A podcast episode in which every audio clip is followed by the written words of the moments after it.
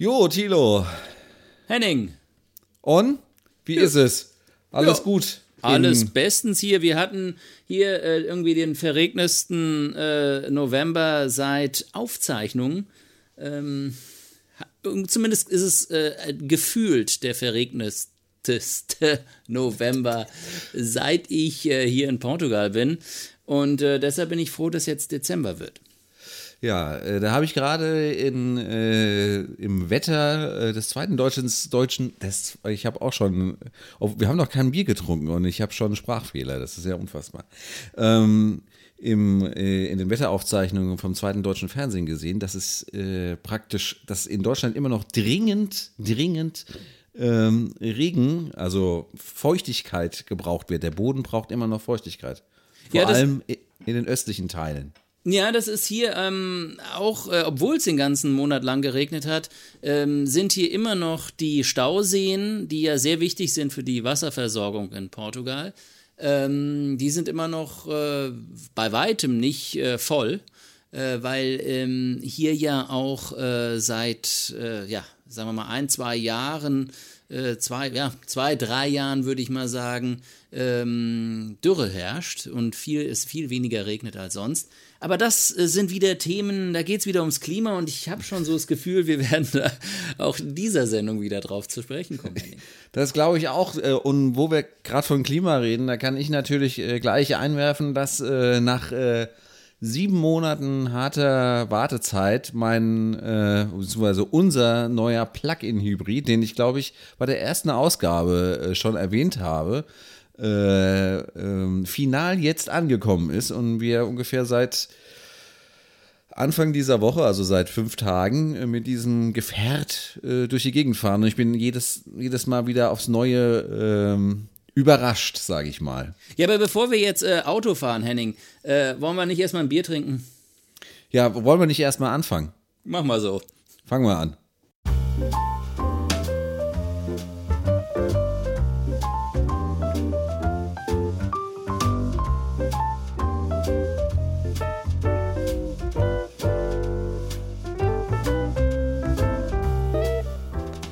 Zwei Bier, der Podcast mit Henning Schwörer und Thilo Wagner.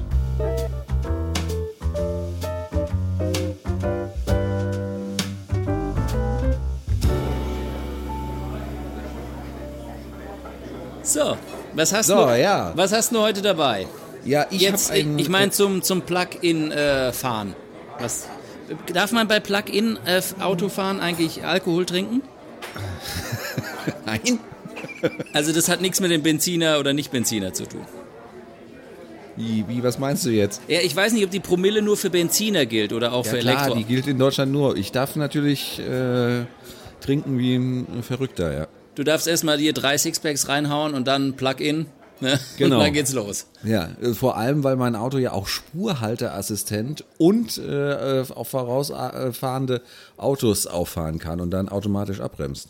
Ja, das, das, das klingt auch so, dieses mit dem Plug-in, ja, weil. Ja. Okay, was, was, was, äh, was plugst du denn dir jetzt in? Ich äh, war äh, in der letzten Woche äh, in äh, Mittenwald im was ist das denn? Das ist äh, Deutschland? Zug, Zug, ja, das ist noch Deutschland. das ist aber kurz vor der österreichischen Grenze, das ist so Garmisch-Partenkirchen. Die Ecke, also Zugspitzgebiet. Und äh, in Mittenwald gibt es eine schöne Brauerei äh, und die machen äh, ein, also eine Privatbrauerei und die machen schönes Helles. Also die machen auch noch anderes Bier, aber die machen auch ein Helles. Und das habe ich heute mal mitgebracht. Ähm, das schmeckt äh, sehr süffig. Ich habe das schon mal probiert und äh, als ich das probiert habe, ich gesagt, das ist perfekt für den Podcast. Das bringe ich auf jeden Fall mit. Ähm, ja, auch ganz interessant. Äh, ich wusstest du eigentlich, dass es zwischen Pilz, also ich traue mich das nicht zu sagen, aber äh, ich wusste es nicht. Dann lass es. Ähm, dass es zwischen Pilz und Helles einen Unterschied gibt? Äh, ja, das wusste ich. Ja. Deshalb mache okay, ich ja den Podca äh, Podcast auf zwei Bier. Da braucht man ein gewisses Fachwissen. genau. Ich weiß gar nicht, wie du äh, dich dafür qualifiziert hast. Ja, ich weiß, das weiß ich auch nicht, aber ich kann nur sagen, dass ich natürlich einfach nur durch mich durchs Konsumieren qualifiziert habe und nicht durch äh, Fachwissen. Okay, ja gut, dann bist du entschuldigt. Henning, ich habe hier auch ein Bier in der Hand und du schnall dich an. Ich bin gespannt. Superbock. Ja. zwischendurch ist, zwischendurch gab es ja auch mal was anderes, aber ja, man kann nicht alles haben. Ja, nee, man muss ja auch immer wieder auf, sagen wir mal, auf seine Traditionen zurückgreifen. Und ähm, deshalb, äh, außerdem, du weißt das mit dem Sponsoring-Vertrag und so, ne? Ja, wie lange geht der noch? Bis 2022, ne? Nee, das ist so ein äh, 15 Jahre Sponsoring. Ah ja. Ja, ja ich meine, es ist ja auch, ich finde es auch immer gut, wenn man sich langfristig bindet, ne? Genau, finde ich auch. Machen wir mal auf. Ja, machen wir mal, ich, du oder ich zuerst? Mach du mal, komm. Ja, komm, aber hier, Achtung. Das, das zischt, ja? Ja, das zischt. Ich habe auch hier extra ein Glas, weil ich wollte es jetzt nicht aus dem. Ja, ich mach mal hier auf. Ja, das war eher gepupst, aber. Ähm, ich habe hab natürlich kein Glas dabei. Ich trinke das natürlich aus dieser kleinen äh, Superbock Mini-Flasche, die 025er, gell, die die Portugiesen ja sehr gerne trinken. Dieses, Richtig. Dafür trinkst du aber da in einer Ausgabe irgendwie sechs Stück von. ja, sechs bis, bis 23, je nachdem, was du so erzählst. Ja, genau, ne? Wusste ich's doch, wusste ich's doch, ja. Je nachdem, was ich erzähle. Je, je nachdem braucht man mehr oder weniger Alkohol. Genau, Prost. Prost. Ja, Prost. Ah, ja, sehr gut. Das Sehr gut. zischt heute mal wieder. Sehr schön. Ah.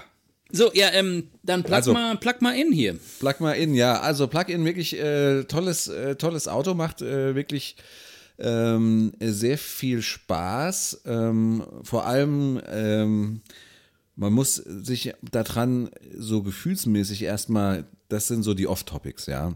Man muss sich so äh, gefühlsmäßig erstmal so ein bisschen eingrooven damit, dass man den Zündschlüssel rumdreht und wenn man den Zündschlüssel rumdreht, passiert erst äh, passiert gar nichts. Also da springt kein Verbrenner an, der so losgeht im Großen und Ganzen, sondern es steht halt nur äh, im Display irgendwie bereit zum Losfahren. Oh ja. Und je nachdem, wie kalt es jetzt im Moment draußen ist, springt dann halt auch der Verbrenner zum Wärmen, springt dann der Verbrenner an, aber nicht unbedingt zum Fahren. Okay, aber diesen, den, den Verbrenner, den, also das, der, der springt automatisch an, das kannst du gar nicht abstellen oder kannst du es? Das könnte ich abstellen, ja. Also in dem Moment, wo ich zum Beispiel die Klimaanlage ausstelle, geht sofort der Motor auch aus. Also der Verbrenner. Der Verbrenner, genau. Genau. Und dann, aber das, äh, der, also der Nachteil dabei ist, dass du dann wieder das äh, alte äh, Problem der beschlagenen Scheiben hast, dass du damals, als du diese Autos aus den 60er und 70er Jahren hm. gefahren bist, genau. auch schon hattest. Ja, ja richtig. Wobei äh, die man ganz normal heizen konnte, glaube ich. Die Autos, diese damals. Meinst du meinen Güllebomber? Zum damals? Beispiel, genau. Den meinte ich auch. Aber ich kann mich daran erinnern, äh, dass wir teilweise ungefähr zehn Minuten lang blind gefahren sind. Ja. Bis die Scheibe mal irgendwie. Ähm, das war schön damals. Ja, ja. und manchmal ging es gar nicht, glaube ich. Ja.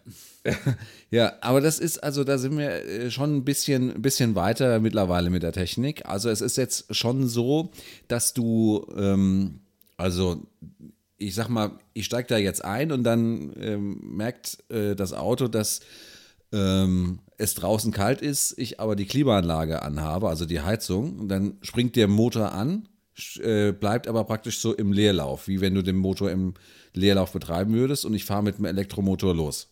Und okay. das bleibt auch so die ganze Zeit. So lange, bis der Innenraum einigermaßen geheizt ist und dann springt auch der Verbrenner wieder aus. Okay. Also, dann geht er auch wieder aus. Geht er wieder aus, okay. Und aber das ist, ja, aber das, das ist äh, die einzige Art und Weise natürlich, ähm, den, den äh, weiterhin den Plug-in äh, zu heizen, gell? Genau. Es, ist, es bleibt weiterhin die, die einzige. Ich hatte ja gehofft, dass es eigentlich anders ist, dass es in dieser neuen Variante auch die Möglichkeit gibt, ähm, den, ähm, den Wagen irgendwie elektrisch zu heizen, vorzuheizen. Äh, das gibt es auch offensichtlich, aber nicht in Deutschland. Aus welchem Grund auch immer. Ist zu kalt. Ich weiß es nicht. Also da gibt es irgendwie äh, diverse äh, Mutmaßungen, wieso das in, in Deutschland äh, nicht so eingeführt worden ist. Mhm. Also, äh, keine Ahnung, äh, Sicherheitsbedenken oder whatever, ich weiß es nicht. Also es ist, äh, es ich habe gehört, dass es sowas auch gäbe, zum Beispiel in, bei den Fahrzeugen, die aus England kommen, aber ähm, ja, keine, keine Ahnung, also da kann ich mich jetzt nicht so festlegen. Ich finde es auch nicht so tragisch, wenn man bedenkt, dass ich da immer noch irgendwo bei unter zwei Liter unterwegs bin und der Motor ja eh ausgeht. Ja, also ich bin am Montag, hat, äh, hat mir der Händler das Auto übergeben mit so ein bisschen Sprit drin. Damit äh, bin ich jetzt die ganze Woche durch die Gegend gefahren, weil ich halt die ganze Zeit elektrisch fahre. Aber ab wann springt denn äh, automatisch dann der Verbrennungsmotor an? Ab welcher Geschwindigkeit? Ähm, ich glaube ab 130. Erst? Ja. Das ist natürlich ein dicker Vorteil, ja. Das also ist du auch kannst, hier, das du kannst der, hier rund um Mainz elektrisch fahren. Also das ist praktisch der, der, der Unterschied dann auch, jetzt mal für die ganz Schlauen so wie mich, äh, zwischen Plug-in und Nicht-Plug-in. Ja? Beim Nicht-Plug-in bedeutet das, ja. dass der Motor gleich mit 40 oder sowas äh, 50 äh, der Verbrennungsmotor reinhaut. Genau, richtig. Beziehungsweise der Unterschied zwischen Plug-in und Nicht-Plug-in ist einfach auch die Größe von der Batterie. Also meine Batterie, äh, die in dem Auto drin ist, ist größer und ich kann das, ich lade ja praktisch den, das, also den Wagen extra auch mit elektrischem Strom auf. also ich habe beide Möglichkeiten. Ja, ich lade ihn mit elektrischem Strom auf und ich lade ihn natürlich auch mit Benzin, also ich betanke ihn auch mit Benzin. Ähm, das kannst du bei einem Hybriden nicht. Beim Hybriden ist der Elektromotor zwar drin und du kannst ihn auch mit Benzin betanken, klar, sonst würde er nicht fahren, aber der Motor holt den Strom nur aus dem Rekuperieren, also nur aus Bremsen, aus äh, Motorbremsen äh, oder ähnlichen Dingen. Genau, und, und deswegen, aus, aus, aus dem alten äh, Dynamo-Effekt. Ja? Genau, genau. genau. Dass der, dass der einfach dann durch Reibung und so äh, sich praktisch auflädt, sage ich genau. jetzt mal so. Das macht meiner auch, aber äh, da er halt praktisch eine größere Batterie noch zusätzlich hat, hat er halt auch eine eigene Reichweite, mit der er rein elektrisch fahren kann. Und das, das sind? Ist, das sind äh, 58 äh, Kilometer. Okay. Ja, also das heißt, ähm, im, im Mainzer Stadtbereich äh, und so wie du, sagen wir mal, im Stadtbereich Auto fährst, es ist ja jetzt ja auch nicht so, dass du irgendwie, ähm, äh, irgendwie ein DHL-Unternehmen hast oder so. Also insofern äh, fährst du irgendwie zu, von A nach B und dann von B nach Hause und, äh, und da kannst du dich dann wieder ans Netz hängen. Genau. Und so äh, kannst du also sehr, sehr äh, spritsparend die ganze Zeit durch die Gegend fahren, ja. Sehr schön. Also ohne, dass ich überhaupt Sprit benutze. Also so gut wie keinen Sprit benutze. Mhm. Gut, ja, aber wir haben gehört, äh, und das äh, sollte ja auch heute ein bisschen so das Thema sein, dass es da unterschiedliche Meinungen auch darüber gibt, gell? was ja. ob das sinnvoll ist oder nicht. Ich habe zum Beispiel auch mal äh, von irgendjemandem gehört, äh, die diese Quelle habe ich nie äh, nah, bin ich nie nachgegangen, dass diese gesamte Geschichte mit den Elektroautos äh, auch Humburg sein würde, weil allein durch die Herstellung der Elektroautos und der Batterien und sowas würde so viel Energie verbraucht, dass äh, dann man gleich weiterhin den Benziner fahren kann. Ja, also das hat auch, also das hatten wir ja, glaube ich, sogar in der äh, Ausgabe so ein bisschen thematisiert, in der wir das letzte Mal darüber gesprochen haben. Ähm, was ein äh, Bekannter zu mir, äh, so ein guter Freund zu mir vor kurzem gesagt hat, äh, ist die Tatsache, das Interessante ist ja eigentlich, ich habe ja die Chance, also klar, äh, Haken dran, äh, ich habe jetzt schon einen riesen CO2-Abdruck durch die Batterie, die da drin ist. Die, ja, das Fahrzeug kommt aus Südkorea und wurde mit einem Tanker hier, hierher, also mit einem großen Fracht, nicht mit dem Tanker, mit einem großen Frachtschiff irgendwie hierher äh, befördert. Ich habe jetzt schon einen riesengroßen äh, CO2-Fußabdruck mit, mit dem Auto. Ja, mhm. aber ich habe mit dem die Chance mit dem Auto diesen äh, CO2-Fußabdruck äh, zu erreichen, ja, rein rechnerisch, wenn man das jetzt äh, mal aufrechnen würde. Aber würde sa sa sag mal kurz, warum ist der höher als bei einem Benziner? Der Fußabdruck, meinst du? Ja.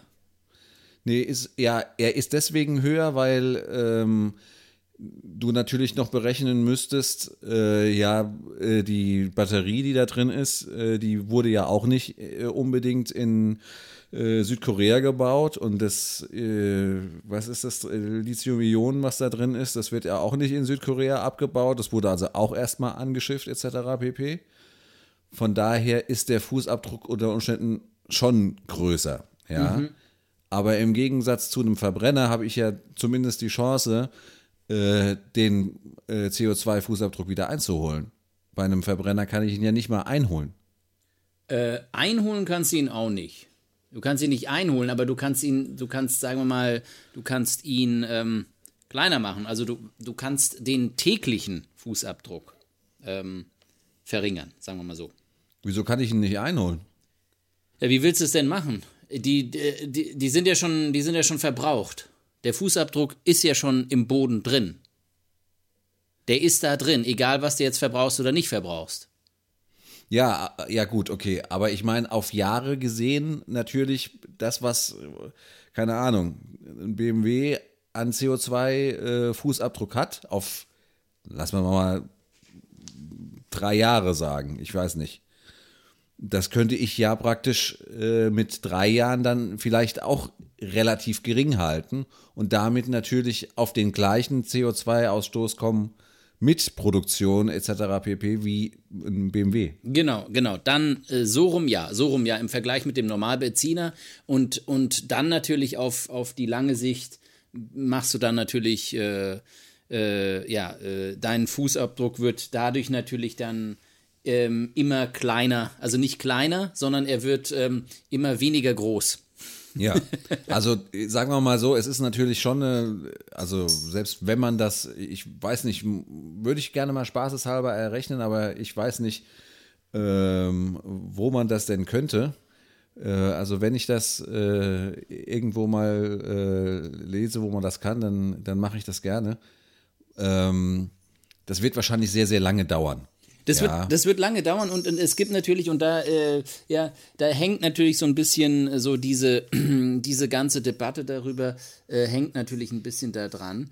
Ähm, man muss sich natürlich auch, ähm, also äh, daran erinnern, dass du eigentlich mit diesem Plugin, wenn du ähm, also deinen Fußabdruck ähm, äh, noch weniger groß machen willst, ähm, äh, müsstest du eigentlich immer zum Stromtanken nach Portugal fahren weil da nämlich der Strommix wesentlich ähm, besser aussieht, was äh, erneuerbare Energien anbetrifft, als in Deutschland. Also wenn du in Deutschland nämlich mit der mit dem Strom, was da aus der Leitung kommt, dein äh, Plug-in betankst in Anführungsstrichen, dann hast du, ich habe das ja gerade mal hier aufgeschlagen, ähm, ungefähr 22% Braunkohle, 13% Steinkohle, 13% Erdgas, äh, drin, die natürlich auch dafür sorgen, dass der CO2-Anteil jetzt nicht geringer wird. Und dazu noch 12% Kernenergie. Das ist ja auch nicht gerade mal, sagen wir mal, die Energieform der Umweltfreunde, obwohl das jetzt, sagen wir mal, nicht mit äh, äh, in der Klimadebatte ähm, wir das mal äh, ausklammern sollten. Aber insgesamt hättest du praktisch nur einen Anteil von 35% erneuerbarer Energie in Deutschland. Während du in Portugal ähm, einen Anteil von ener äh, erneuerbarer Energie von 61 Prozent hast. Ich weiß ja nicht, wie das bei, äh, bei euch äh, da, wie, wie das bei euch da unten so ist. Aber in Deutschland gibt es ja verschiedene ähm, Stromanbieter, ne? Genau, und die haben natürlich auch einen unterschiedlichen Strommix. Genau, richtig. So ist es hier auch, genau. Genau.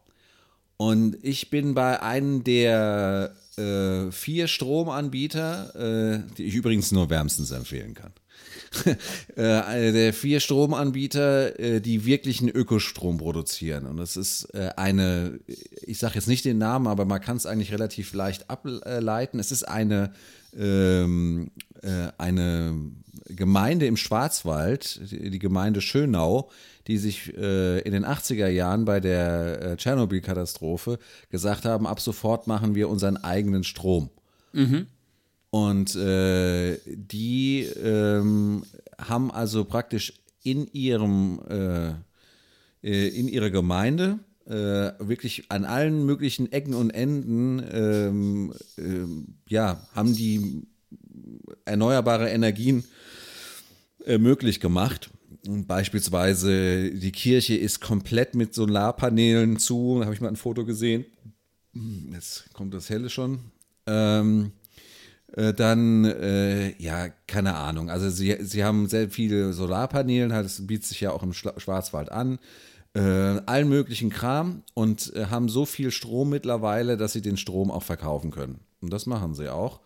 Und bei denen sind, sind wir, sage ich jetzt mal, schon seit ein paar Jahren. Von daher ähm, gebe ich dir recht. Also würde man normalerweise ähm, selber ähm, sagen, ja, ich, äh, ja, ich fahre ein Plug-in-Hybrid, aber zu, zu Hause ziehst du dir den Strom von E.ON oder RWE. Das wäre halt irgendwie ein bisschen äh, inkonsequent, um es mal so zu sagen. Mhm, mh, mh. Also da muss man dann wirklich schon die ganze, die ganze äh, Kette sich irgendwie mal einmal anschauen und äh, das halt auch äh, dann mal durchdenken. Und äh, da gehört natürlich äh, ein äh, Stromanbieter, ein richtiger Stromanbieter äh, dazu und keiner, der irgendwelche grünen Zertifikate kauft, damit er dann sagen kann, er kann, er hat grünen Strom irgendwie. Ja. Das ist meine Meinung hier. Ja. Das ist deine und ich finde die sehr gut. Es ist einfach, es zeigt einfach, dass, ähm, dass man sich einfach Gedanken machen sollte, äh, woher äh, kriegen wir unseren Strom, was machen wir damit, äh, wie gehen wir mit Energie allgemein um. Äh, das ist, glaube ich, auf jeden Fall ein Anfang. Ähm, wir werden damit wahrscheinlich nicht die Welt retten, ja, sondern da braucht es noch ein bisschen mehr wahrscheinlich dazu. Aber ähm, wie gesagt, es ist ein Anfang und äh, es, es, es ist ja auch so, dass wir damit natürlich auch gewisse Maßstäbe setzen, die einfach auch ähm, zukünftige Generationen auch, ähm, an denen sich dann auch, sagen wir mal, orientieren können. Also insofern ähm, denke ich, ist das äh, sicherlich nicht schlecht. Ähm, ja. Natürlich äh, muss man dazu sagen, die äh, ja, umweltfreundlichste Art und Weise, ähm, sich zu bewegen, ist natürlich zum Beispiel mit dem Fahrrad. Mit dem Fahrrad, genau. Und Im E-Bike. ja, aber E-Bike, ja. Ja, ja, war Nur Witz. wenn der Strom aus Schönau kommt. Genau. Nee, ähm, ja, aber, äh, oder halt wie ähm, Greta Thunberg äh, mit dem Segelboot gerade. Hm? Ja. Genau. genau. Wo wir bei Greta Thunberg wären, ne? die ja äh, auch äh, jetzt zum Klimagipfel nach Madrid möchte. Ne? Genau, die möchte und die ist jetzt schon seit, äh, glaube ich, äh, fast drei Wochen auf dem Atlantik unterwegs. Äh, ich glaube, so lange hat sie selbst nicht damit äh, gerechnet dass es so lange dauern wird, aber die müssen, glaube ich, einem Sturm nach dem anderen irgendwie aus dem Weg gehen. Und das ist mit so einem Segelboot natürlich auch nicht so schnell gemacht. Ne? Also insofern ähm, sind die also, jetzt mittlerweile in portugiesischen Gewässern schon, aber werden äh, wahrscheinlich erst Anfang der Woche in Lissabon ähm, eintreffen und dann will sie von hier ähm, äh, praktisch nach Madrid fahren. Und da, da kommen wir zu der entscheidenden Frage, wie sie das machen wird. Weil sie ist ja, also sie will ja ein Exempel äh, statuieren, wie man so schön sagt, ähm, und äh, so, äh, ja, so, einen so niedrigen Fußabdruck wie äh, CO2-Fußabdruck wie, wie möglich irgendwie nur hinterlassen. Deshalb ist sie ja auch nicht geflogen und deshalb äh, fährt sie auch nur Zug und so weiter. Das ist in Portugal das Problem, äh, dass die Zugverbindungen nach Madrid grottenschlecht sind. Ja? Also die sind, die sind wirklich auf dem, ja, Niveau, das kenne ich eigentlich nur aus Lateinamerika. Ähm, und das sagt nichts Gutes eigentlich. Äh, Im Prinzip gibt es eigentlich nur eine Möglichkeit und das ist der Nachtzug nach Madrid. Ja? Da rüttelst und rüttelst du so zehn Stunden lang durch die Walachei. Das, also mit dem ICE könntest du das in vier Stunden fahren oder drei. Aber weil der halt äh, das als Nachtzug, ähm, die das aus kennzeichnen und teilweise die Strecke auch so rabenschlecht ist, äh, äh, tuckeln die da mit 30 oder 40 rum. Und das Schlimme für Greta Thunberg ist, dass es einen äh, Streckenabschnitt gibt zwischen der portugiesisch-spanischen Grenze und, ich glaube, Salamanca, äh, wo nur eine Diesellok fahren kann. Ähm, und die bläst natürlich dann da CO2 noch und nöcher in die Luft. Und die Frage ist, wird sie das akzeptieren? Hat sie sich darüber Gedanken gemacht? Hat ihre Staff äh, sich darüber Gedanken gemacht, ob, das, ob man das machen kann oder nicht? Die spanische ähm, Regionalregierung von Ex, Ex Extremadura, die also praktisch an Portugal rangrenzt, hat schon gesagt, wir holen dich mit dem, jetzt schnall dich an, E-Auto ab, ja, und dann fährst Okay. du im Elektroauto äh, zu der Das Konferenz. wird aber auch nicht bis von, von Lissabon nach Madrid reichen, ne? Genau. Und da äh, muss aber zwischendrin äh, auf jeden Fall ein paar Mal aufladen. Ähm, und ich glaube, es gibt gar nicht so viele Schnellladestationen auf der Strecke. Also insofern gibt es da Schätzungen, dass sie dafür auch zwölf Stunden brauchen würde. Ähm, und dann ist natürlich auch die Frage, was ist das für ein Energiemix, der dabei dann rauskommt. Aber egal. Also insofern, äh, ich finde es nur eine kleine Anekdote, die einfach äh, zeigt, dass, ähm, äh, also wie gesagt, ich werde jetzt nicht darüber reden, ob das sinnvoll ist oder nicht sinnvoll ist, was äh, Greta Thunberg macht. Sie hat ihre Linie und dass sie der treu ist, soweit es geht, finde ich auch gut. Es passt zu ihr und äh, sollte sie auch weitermachen. Aber es zeigt einfach, dass die Entwicklung, also für mich äh, hat es die eine Schlussfolgerung, ähm, dass, dass in Portugal, zwischen Portugal und Spanien einfach viel zu wenig in die Eisenbahn investiert wurde. Jetzt, wo Greta Thunberg vor diesem Problem steht, kriegen das auch mal ein paar andere Leute mit, außer den paar äh, Portugiesen, die sich in Portugal noch für die Eisenbahn interessieren. Und das sind reichlich wenige, ähm, weil einfach äh, hier nicht zuletzt auch durch die Sparpolitik der Troika und so weiter äh, dann äh, so Projekte wie eine ECE-Strecke zwischen Madrid und Lissabon praktisch in den Papierkorb gekickt wurde, äh, weil es einfach zu hohe Investitionen waren und man äh, in, in der Finanz- und danach Staatsschuldenkrise eben den Portugiesen so viel Geld nicht mehr anvertrauen wollte, um es jetzt mal etwas spitzmündig zu formulieren. Ja, und äh, das Problem bleibt bestehen. Ähm, und äh, das sind auch, äh, ist auch ein großes Problem für den portugiesischen Tourismus, weil der nämlich so extrem abhängig ist vom Flugverkehr, weil es eben keine Schnellzugverbindung äh, nach Portugal gibt. Und äh, es gibt auch keine Pläne, dass die irgendwann in näherer Zukunft gebaut werden soll.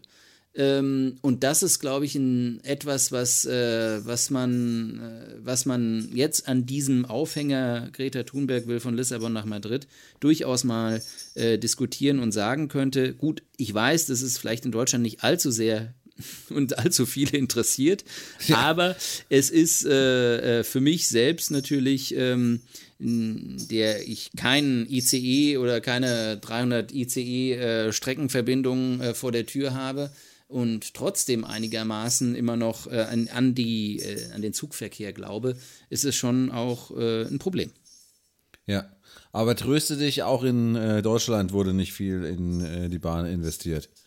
Ja, aber das ist Klagen auf ganz hohem Niveau. Also Im, wirklich. Ver Im Vergleich zu Portugal vielleicht, ja, okay. Im ja. Vergleich zu Portugal und ganz vielen anderen. Ich meine, ich weiß, äh, Ländern. Ich weiß, dass die, die, die, die Deutsche Bahn auch keinen äh, hervorragenden Ruf hat, aber das ist wirklich, also äh, da, ähm, das ist Klagen in der ersten Klasse des äh, weltweiten Zugverkehrs. Also äh, ich weiß, ich, ich habe keine, ich, ich habe keine Kenntnis darüber. Ich glaube Japan, ähm, Frankreich und so weiter. Es gibt sicherlich ein paar äh, Länder Schweiz. und die Schweiz, wo, wo das alles noch ein bisschen besser läuft und so weiter.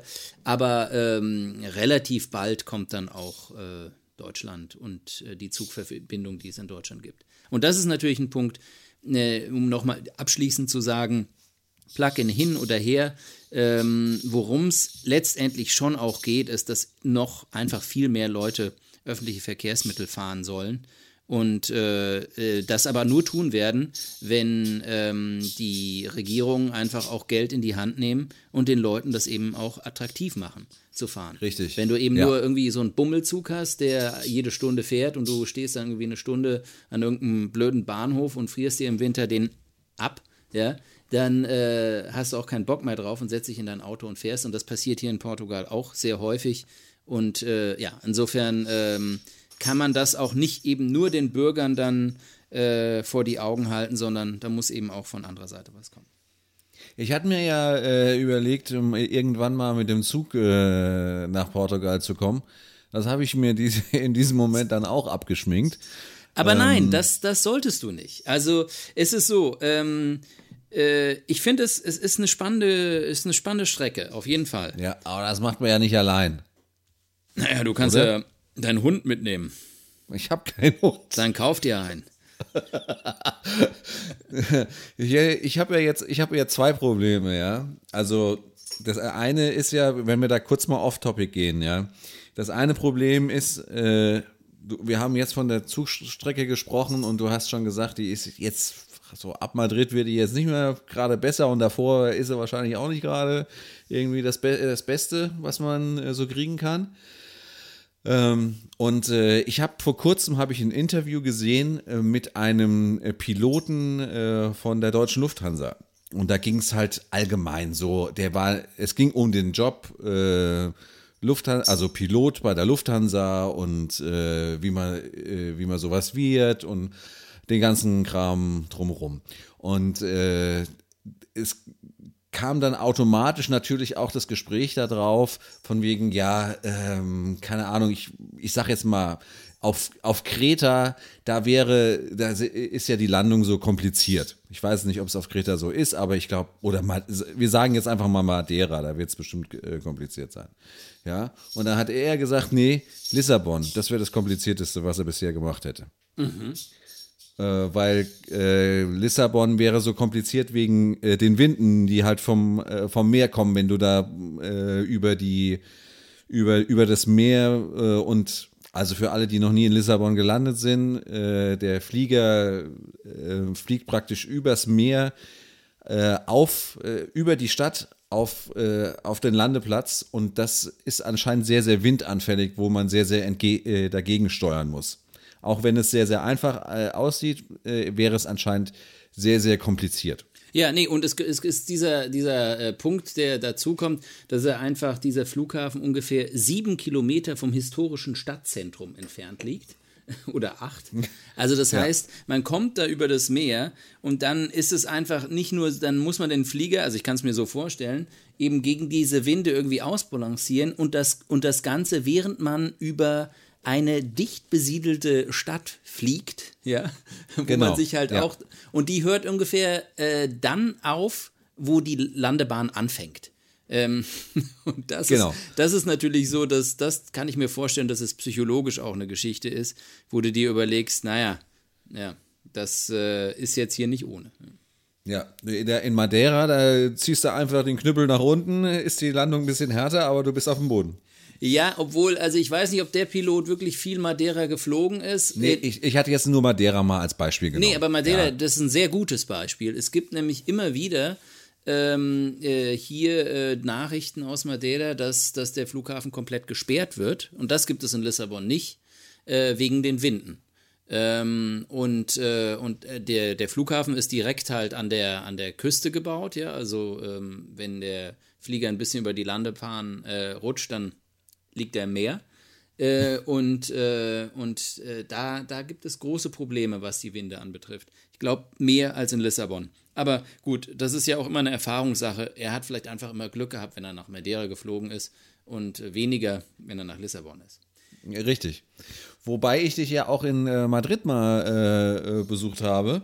Genau, Madrid, ja, richtig. Da, wo, ja, in Madrid äh, fliegt man ja auch äh, relativ nah über, naja, da fliegt man über die Autobahn, glaube ich. genau, ja, ich, genau. Nee, die haben ja, die haben ja einen Großflughafen äh, doch äh, ein ganz äh, gutes Stück außerhalb äh, der, der, der historischen Innenstadt ähm, gebaut. Natürlich ist die Stadt und irgendwelche Gewerbegebiete und so was da in die Nähe rangewachsen, aber das Ganze hat eher so den, den Maßstab Frankfurt, würde ich sagen oder vielleicht sogar ja. noch ein Stück weiter weg.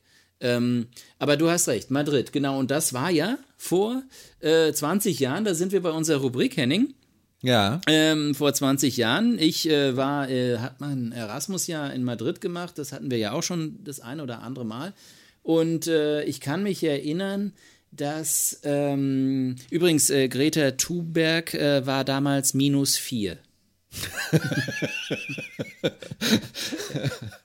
genau. Ja, sehr schön. Ja, ähm, und äh, äh, in Madrid äh, habe ich in dem Jahr ähm, äh, zum ersten Mal äh, Champions League gesehen. Ähm, und zwar ähm, im äh, Bernabeu. Stadion. Also live. Live. Das war das Viertelfinale, also wir reden da schon von April 2000, ist jetzt, äh, sagen wir mal, ein bisschen in die, in die äh, Zukunft gedacht.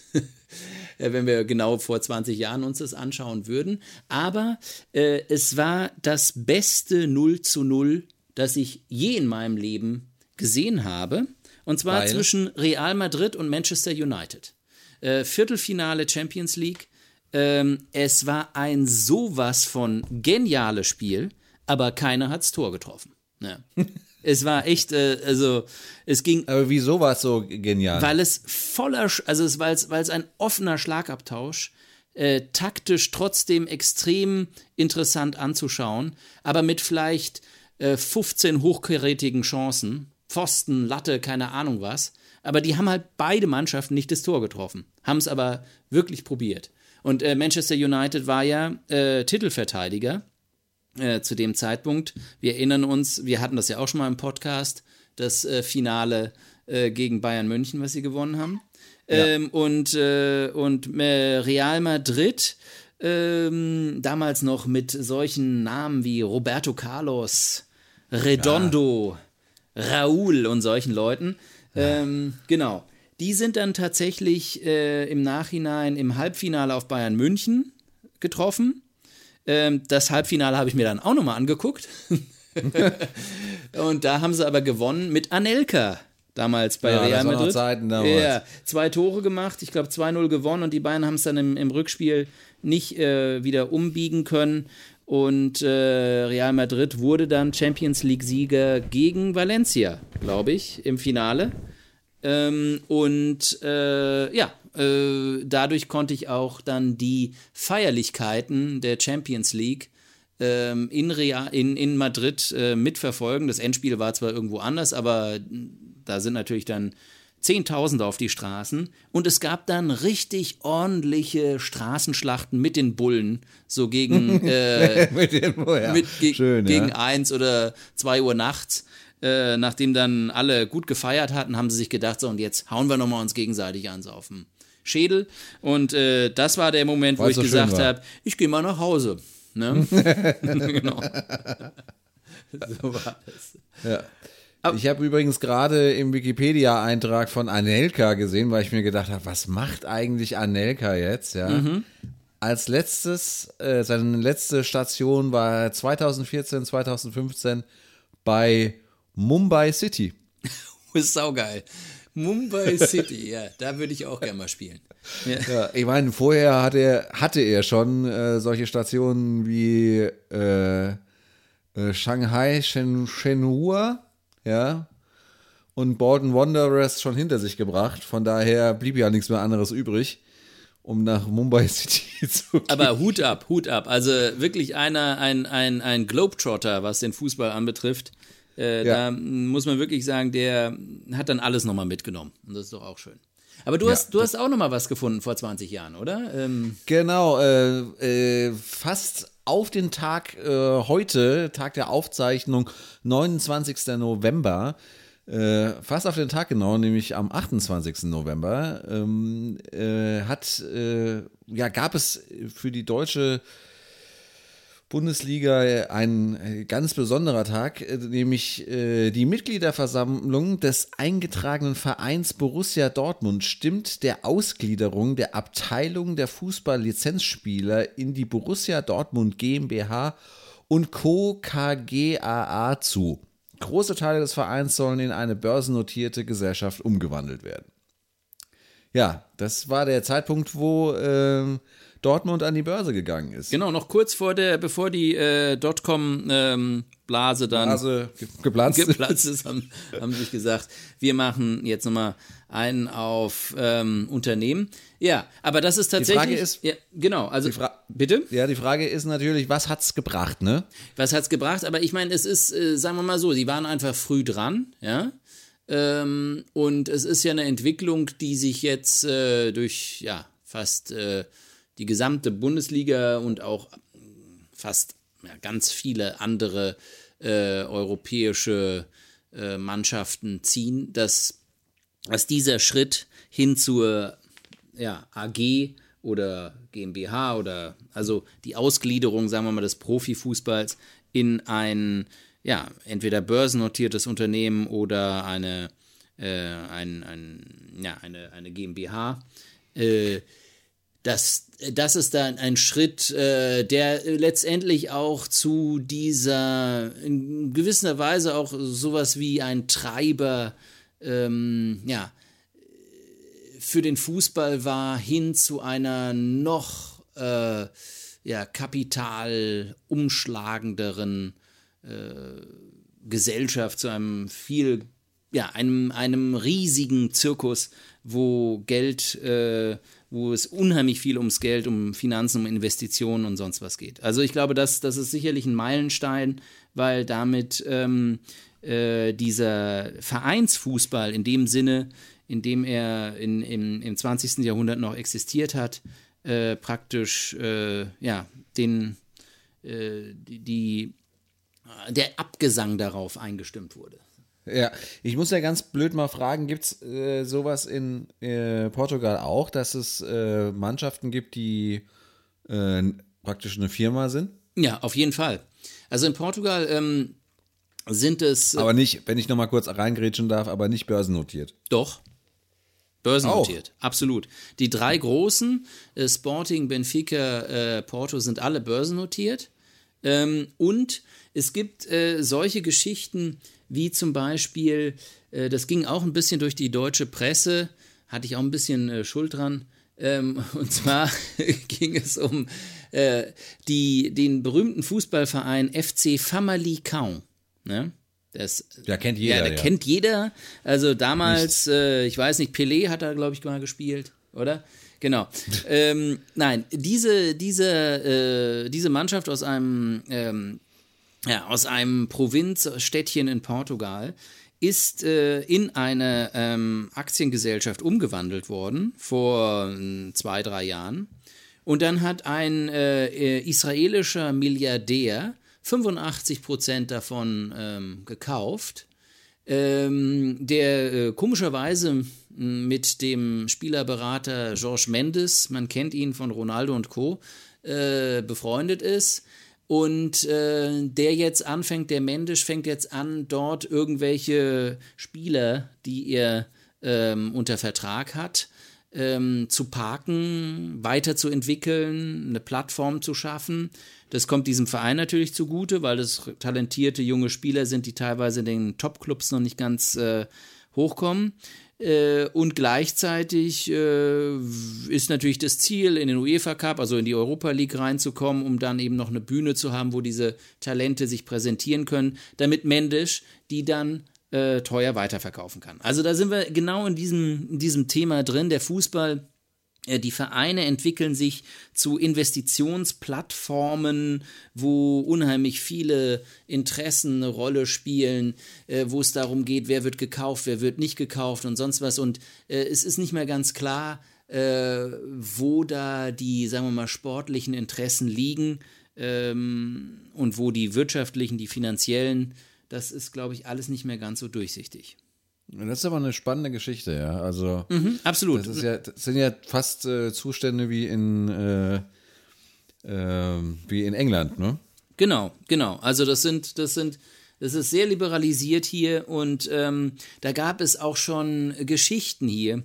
Äh, da, also mh, hanebüchende Sachen ähm, von, von I, ähm, iranischen Investoren, die so einen Provinzclub schon vor sechs, sieben Jahren gekauft haben ähm, die hatten nämlich noch so ein EM-Stadion am Hals, äh, wo aber so 30.000 Leute, also Fußball-WM war ja hier 2004 und da haben sie halt in irgendwelche Provinzstädte diese Stadien gebaut nach dem Motto, ja und danach werden sie ja alle voll. Ja, nix ja, war's. Klassiker, ne? Ja, 30.000 haben in das Stadion reingepasst, äh, da waren dann halt zum Spieltag ungefähr 800. Das sah mhm. auch gut aus und hat richtig Stimmung gemacht. Ja. Und dieser Iraner hat das Ding dann gekauft und äh, praktisch total in den Sand gesetzt. Und äh, die mussten sich dann von allem lösen und haben irgendwie in der fünften Ama Liga äh, Amateure wieder angefangen. Genau. wo, äh, wo, wo wir gerade bei äh, großen äh, Stadien sind, ja. Ähm, du warst bei Mainz, ich, ja. was? Nach, kommen wir nach zu Mainz, genau. In dieser Kessel-Arena, ja, wo 120.000 also Leute reinpassen. ist ein Hexenkessel. Ja. Das ist unfassbar. Nee, also äh, das muss ich ja wirklich mal sagen und das äh, beschäftigt mich jetzt auch schon, äh, seitdem ich das erlebt habe. Ähm, es war so, ich war beim Spiel von äh, Mainz 05 gegen äh, Union Berlin. Das war ja das letzte Spiel von äh, Sandro Sch äh, Schwarz. Ein historisches Spiel. Ein, ähm, Also, ja, wie sich im Nachhinein äh, herausstellte, das letzte Spiel von ihm als Trainer von Mainz 05, zumindest vorerst, weil wer weiß, was da noch passiert, auf was sie sich dann noch alles einlassen. was meinst du, zu, ähm, zu Recht sein letztes Spiel, ja? Äh, ja, zu Recht. Äh, Kommen wir das- gleich nochmal drauf, ja? Kommen wir gleich nochmal drauf, ja. Ähm, äh, ich meine, das Spiel war ja von daher schon interessant, äh, das und äh, stand ja auch unter einem ziemlich, äh, ja, unter einem ziemlichen Druck, ähm, weil es vorher äh, dieses äh, 8 zu 1 oder 8 zu 0 äh, in, äh, in Leipzig gab. Oder 0 zu ja, 8. Wirklich Sagen wir 0 zu 8, ja. Also Leipzig hat, Genau. nee, 8 zu 0. Leipzig hat äh, abgezogen, Ja. ja. War es 8 zu 0 oder 8 zu 1? Ich glaube 8 zu 0. Ja, Oder? ich glaube 8-0. ja. Ist ja egal. Jedenfalls, es war hau haushoch und ich glaube, es war, also seitdem ist das Torverhältnis von Mainz schlechter als äh, von Paderborn. Ähm, was ja schon viel heißen mag, dafür, dass äh, Mainz nicht auf dem letzten Platz steht. Aber auch egal. Was ich eigentlich sagen wollte, ich war da äh, bei dem Spiel da gewesen, es war, die Stimmung war schon ja nicht aufgeheizt, aber sie war, äh, man hat äh, wirklich gemerkt, dass äh, eine Erwartung da ist. Und der Stadionsprecher hat das auch so ein bisschen unterstützt und hat dann gesagt, ja, und heute holen wir den Dreier und so weiter und so fort.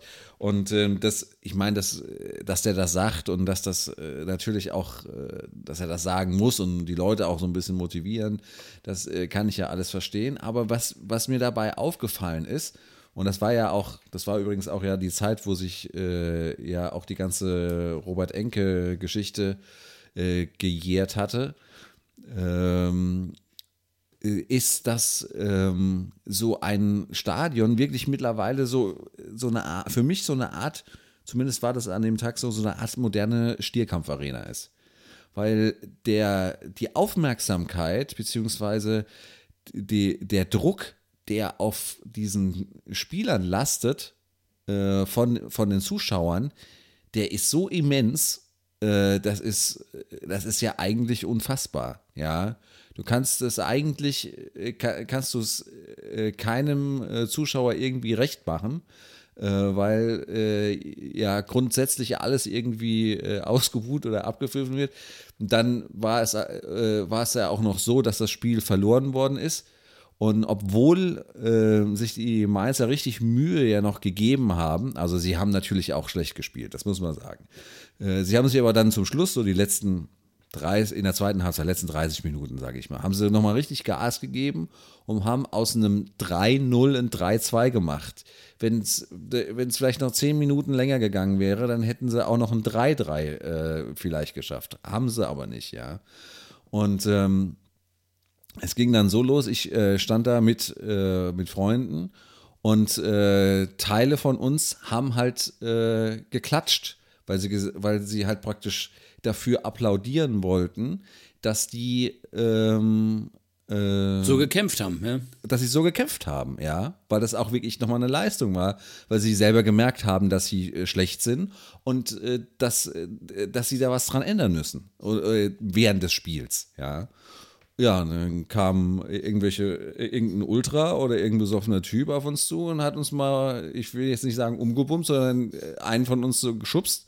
Kam relativ schnell dann äh, Ordner zwischen rein und hat, äh, hat praktisch das ganze äh, Thema äh, äh, geklärt. Und ich muss auch sagen, die, die Ordner waren wirklich auch äh, bei, der, bei der Geschichte wirklich sehr, sehr, äh, sehr, sehr schnell da und haben danach auch nochmal mit uns gesprochen, ob alles okay ist, wie das zustande kam und, und so weiter und so fort. Also alles super. Aber also diese, diese, diese, diese, diese Emotion, die, die, die da so, die da so dermaßen hochkocht, Also da musst du, da brauchst du dich über wirklich über nichts zu wundern. Und ich, wir reden ja hier nur von nur von Mainz 05 Mhm. und nicht von Bayern München Absolut. oder von, von, von, von Dortmund. genau, genau. Das hat mich schon irgendwie, vielleicht äh, werde ich einfach alt und äh, ähm, mich äh, nimmt das mehr mit, als ich das irgendwie, oder ich nehme das irgendwie anders wahr, als ich das früher wahrgenommen habe. Aber das war schon äh, irgendwie ein äh, sehr beeindruckender Moment, muss ich immer ganz ehrlich sagen. Also es war, also beeindruckend ist fast das falsche Wort. Also ich würde fast sagen, ich fand es so ein bisschen, ich fand es befremdlich irgendwie. Nee, das, das ist auf jeden Fall äh, ein, ein guter Punkt. Also ich glaube, dass der Fußball für, für viele Leute einfach irgendwie äh, ein Ersatz für, für vielleicht ein für, für ein Leben bietet, was äh, vielleicht wenige Emotionen oder ja, äh, irgendwie sonst mitbringen, was, wo sie irgendwie darauf hoffen, ähm, ja, ihre, ihren, ihren Gefühlen Lauf äh, zu lassen. Und, und zwar natürlich immer in, in der Hoffnung, dass das Ganze positiv abläuft, ja. Und äh, wenn das dann nicht so ist, dann schlägt es, glaube ich, äh, viel um äh, und äh, schnell um und äh, wird irrational, so wie du das auch sagst, ähm, in einer Art und Weise, wo man sich auch fragt, ja, seid ihr überhaupt nur Fans oder wollt ihr äh, ja oder oder wollt ihr einfach nur gut unterhalten werden, ja? Und äh, Genau. genau. Und, und das, das, das ist, glaube ich, also ich meine, das ist ja in Portugal ähnlich oder vielleicht sogar noch schlimmer, ich weiß es nicht, aber ähm, ich habe das ja schon mal erwähnt mit dieser, äh, glaube ich, mit dieser einen Attacke auf, auf das äh, Trainingslager von Sporting Lissabon vor, vor ähm, anderthalb Jahren. Da läuft jetzt gerade der Prozess, äh, wo die ähm, wo so 40 oder 50 Ultras von Sporting angeklagt sind. Ähm, die sind angeklagt, äh, weil sie ja äh, äh, also schwerste Verbrechen begangen haben sollen. Und zwar sind die auf dieses Trainingslager gekommen und haben halt äh, mit Eisenstangen auf die Spieler eingetrümmert, ja. Ähm, und, und, und, und alles kurz und klein gehauen. Und ähm, es gibt die Vermutung, dass der, der Präsident selbst dahinter gesteckt hat, äh, weil er eben sich mit den Spielern ähm, überworfen hatte. Ähm, Also, aber was das, was das zeigt, ist einfach, dass, dass, so, dass sowas möglich ist im Fußball, ist natürlich, ja, es ist ein absolutes Armu- Armutszeugnis, ja, dass, dass die, die Leute, die sich Fans nennen, mit Eisenstangen auf ihre eigenen Spieler äh, eindreschen, ja. Also, ähm, das, äh, Ja, und vor allem, ich, ich gehe nochmal, ich gehe nochmal, also ich, ich sag jetzt mal, ja, das ist ja wirklich ein extremes Beispiel. Ähm, äh, man muss es ja auch anders, äh, äh, anders sehen, ja. Man, mal, ich, ich, ich bin ja der Meinung, äh, man kann sich nicht unbedingt aussuchen, was dein Lieblingsverein ist, ja. Also das ist ja immer irgendwie in irgendeiner Form von Lokalkolorit geprägt. Also ich kenne die wenigsten Leuten, Leute, die in München leben und sagen, ich bin Fan von Borussia Dortmund oder, oder keine Ahnung. Vielleicht irgendwelche Leute, die aus Dortmund kommen und jetzt in München arbeiten oder so. Gut, das mag sein, ja, aber keine, ne, du weißt, was ich meine. ja. Ähm, deswegen, also man ist ja da irgendwie, man ist ja da äh, irgendwie so ein bisschen, das hat ja ein Lokalkolorit. Also Ja. wieso gehe ich zum Mainz 05 Spiel, weil ich äh, in Mainz wohne und das schon seit äh, Jahrzehnten. Und äh, ich, ich halte doch zu der Mannschaft äh, äh, und äh, einfach weil ich weil ich ähm, äh, weil ich die weil ich äh, weil ich der auch dann ich sag mal im übertriebenen Ma Maße beistehen möchte ja. Und zwar ich sage ich sage jetzt mal einen blöden Satz in guten wie in schlechten Zeiten ja Genau, und ich glaube, aber, ich glaube, das ist aber das in schlechten Zeiten das gibt's nicht Ja, nee, und das ist, das ist so ein Punkt. Also ich meine, wie gesagt, ich war, ich, ich kann mich eigentlich zu Mainz 05 nicht wirklich äußern, obwohl ich ja äh, Fan bin. Also Fan bin, was heißt, ich bin, ich bin Sympathisant, ich, ich, äh, ich äh, verfolge das. Ich war früher, als sie noch in der Oberliga gespielt haben, in den 80er Jahren da, stand da mit 1000 Leuten und habe mir so Spiele angeguckt wie äh, Mainz 05 gegen FSV Salmrohr. Ähm, und äh, äh, übrigens äh, damals schon im Mainzer Fanblock äh, schon auch die ein oder andere äh, äh, ja, der ein oder andere Rechtsradikale dabei. Also das darf man an dieser Stelle sicherlich auch mal erwähnen.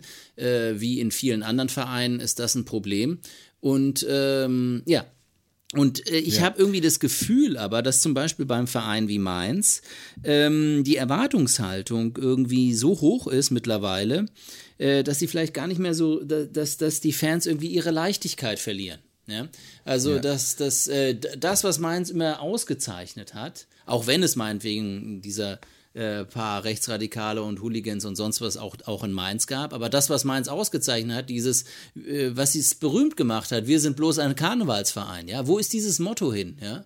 Genau. Die, diese genau Leichtigkeit, das, diese genau Idee, naja, ob wir jetzt halt nochmal ein Jahr in der ersten Liga spielen oder vielleicht mal absteigen, egal, lass uns Spaß haben und Freude. Nein, da ist eine gewisse Erwartungshaltung da das kommt natürlich daher, weil sie so lange in der, äh, jetzt auch schon in der ersten Liga spielen.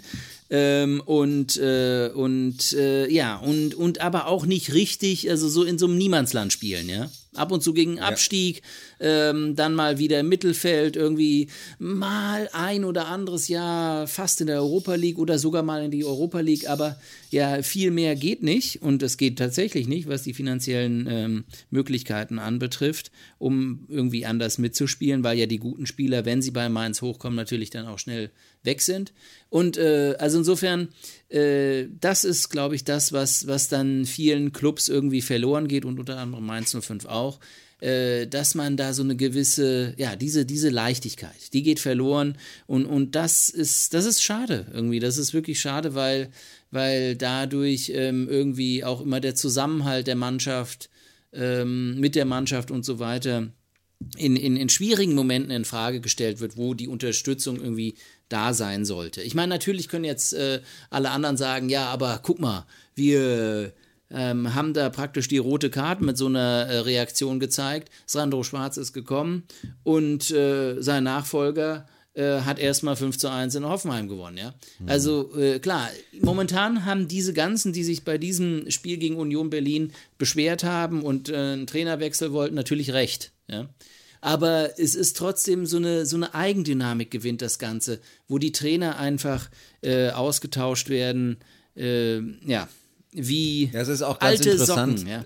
Es ist halt auch ganz interessant, dass ähm, der, der Bayer Lotzer hat, über, hat im Sky-Interview nach dem Spiel gegen Hoffenheim hat, äh, hat er ähm, äh, sich bei Sandro Schwarz äh, bedankt genau. und hat gesagt, dass äh, er einen äh, sehr guten Job äh, beim Mainz 05 gemacht hätte und er das einfach nur jetzt übernommen hätte. Er hätte also nach dem, also sinngemäß, er hätte eigentlich gar nichts äh, großartig gemacht für diesen Sieg.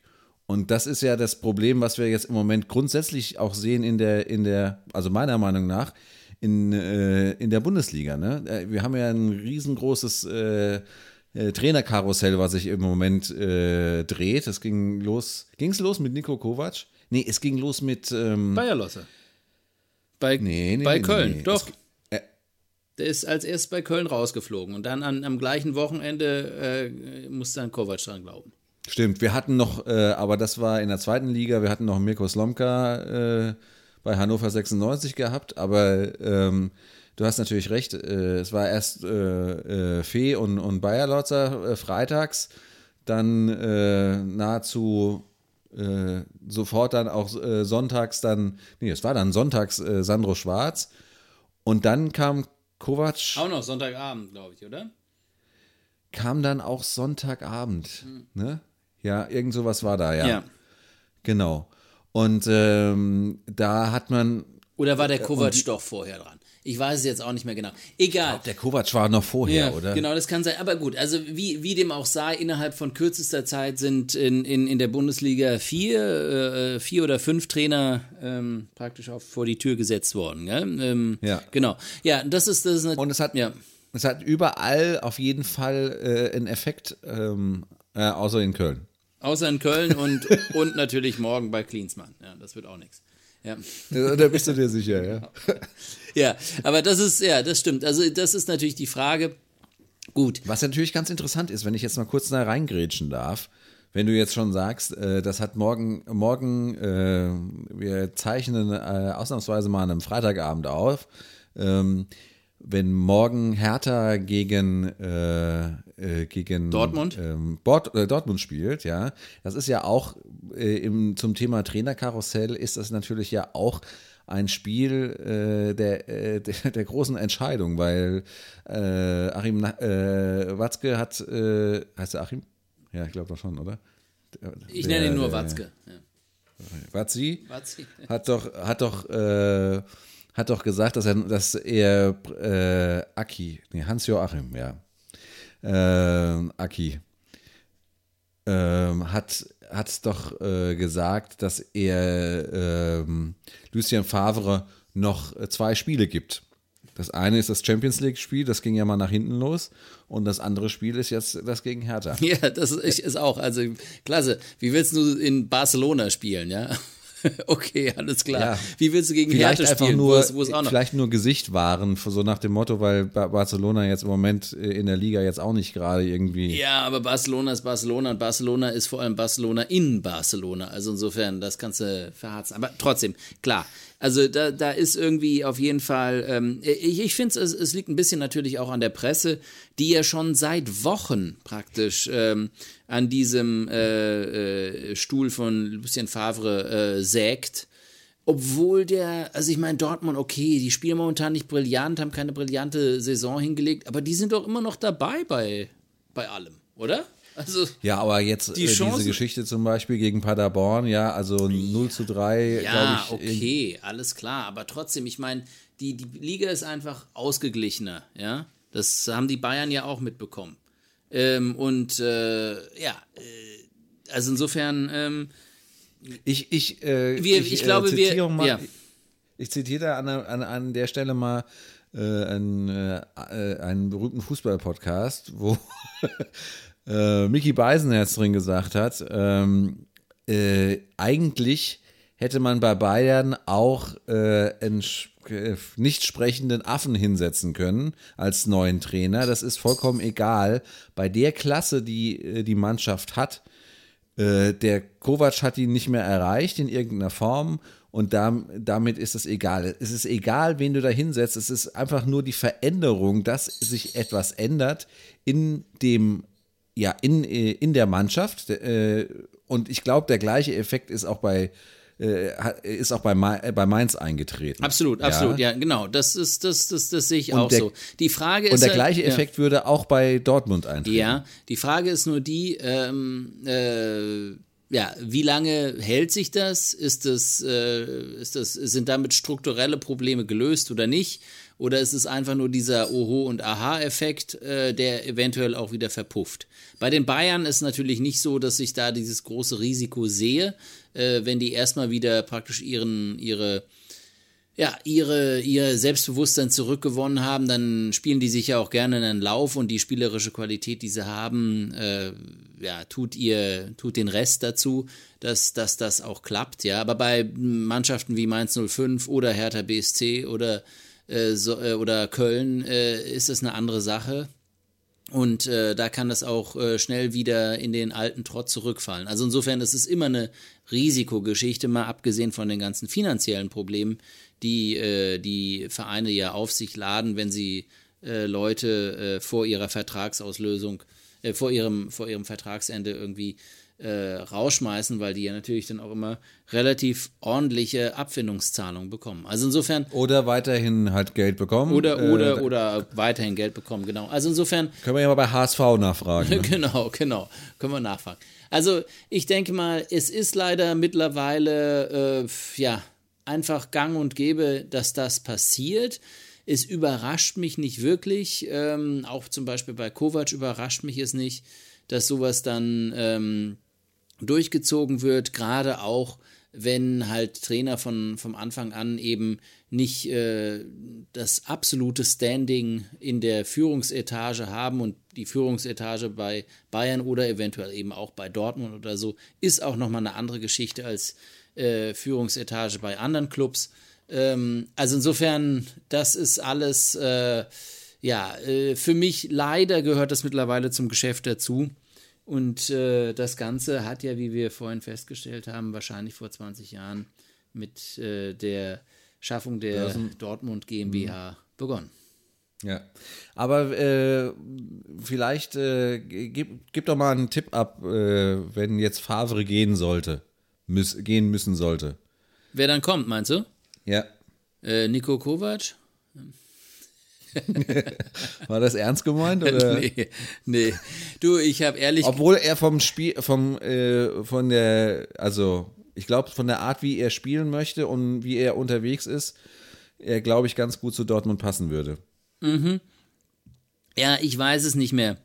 Ich weiß nicht, ob der Nico Kovac eventuell äh, auch, auch Dortmund für ihn eine Nummer zu groß ist. Ich weiß es nicht. Ich glaube, er ist eher so einer, der, der aus so ja, Mittelmaß 0815 Mannschaften wirklich äh, das, das Maximum rausholen kann. Habe ich irgendwie so das Gefühl. Dass das eher seine Stärke ist, als, als äh, hochdotierte Mannschaften äh, zurück in die oder, oder in die Erfolgs, in der äh, Erfolgsspur zu halten oder mehr zu holen. Aber gut, das ist jetzt irgendwie meine persönliche Einschätzung. Ähm, Spekulationen dazu äh, kann ich, ich kann es wirklich nicht sagen. Bei Dortmund habe ich irgendwie so das Gefühl, die sind auch irgendwie in so einer komischen Lage drin, dass sie eben nie wirklich an die absoluten Top-Leute rankommen. Ja, aus irgendwelchen mhm. Gründen. Ähm, vielleicht wollen sie denen nicht so viel bezahlen, aber zum Beispiel Guardiola oder sowas würde da jetzt äh, äh nicht hingehen. Ähm, oder Mourinho oder so. Ähm, nur um zwei Beispiele zu nennen, die natürlich in einer ganz, ganz, ganz anderen äh, Gehaltsklasse nochmal spielen. Aber, äh, aber auch bei anderen. Also ich, ich äh, ja, also ich kann mich jetzt in den letzten Jahren nicht daran erinnern, dass äh, wirklich äh, ein Trainer dahin gegangen wäre, wo ich sagen würde, wow, der ist jetzt zu Dortmund gekommen. Ja? Äh, mhm. Ich meine, das waren alles so Sachen wie Tuchel von Mainz nach Dortmund, hat ja auch nicht gut geklappt, aber, aber eher nur im Zwischenmenschlichen, weil, weil der Erfolg war irgendwie schon einigermaßen da. Ähm, also, ja, Klopp kam auch von Mainz. Also, äh, insofern ist es eher so eine, sagen wir mal, so eine Mannschaft, äh, die, die darauf hofft, irgendwie im, im Mittelbau der deutschen oder meinetwegen vor allem auch gerne ab und zu holländischen Trainer oder sonstigen ähm, äh, jemanden zu finden, der dann groß rauskommt. Und das, äh, ja, weiß ich nicht, ob das auf lange Sicht äh, gut gehen kann, vor allem wenn man viel Geld auch in die Mannschaft investiert. Besser hätte ich es nicht sagen können. Äh, mir ist nur gerade aufgefallen, äh, für, für alle, äh, die mal sich so ein bisschen in die Geschichte übrigens von, äh, vom BVB äh, ein, äh, einschauen wollen. Es gibt eine ganz schöne Doku Dokumentation, die heißt Am Borsigplatz geboren. Ähm, äh, da geht es um die Wiege des BVB, wie der BVB gegründet worden ist und alles. Das ist wirklich sehr, sehr interessant und sehr, sehr auch für nicht ähm, äh, BVB-Fans. Und Achtung, ganz anderes Thema, wo ich das gerade gegoogelt habe, weil bei Amazon Prime kann man sich den Film kostenlos anschauen. In diesem Moment endet der Black Friday. Endlich, sehr schön. Gott sei Dank. Jetzt kommt der rosa-rote Samstag. Ja, ohne dass wir Geld ausgegeben haben. Genau. Henning, das war doch ein schönes Schlusswort, oder? Das war ein schönes Schlusswort. Das Bier ist alle. Ähm, ja, äh, die Ausgabe am Black Friday wäre damit mit vollständig. Ähm, ja, äh, was bleibt uns noch zu sagen? Äh, Fragen, Wünsche, Beschwerden immer auf unserer Webseite auf 2bier.de. Ähm, ja, und äh, Kommentare auch gerne bei iTunes, äh, Sterne da lassen, uns positiv bewerten, da freuen wir uns immer drüber. Ja, äh, ansonsten würde ich sagen, bis zum nächsten Monat. Ja, ich würde auch sagen, bis zum nächsten Monat. Schöne Adventszeit und wir hören uns dann zum Weihnachtsspecial. Yes, bis dann. Tschüss. Tschüss.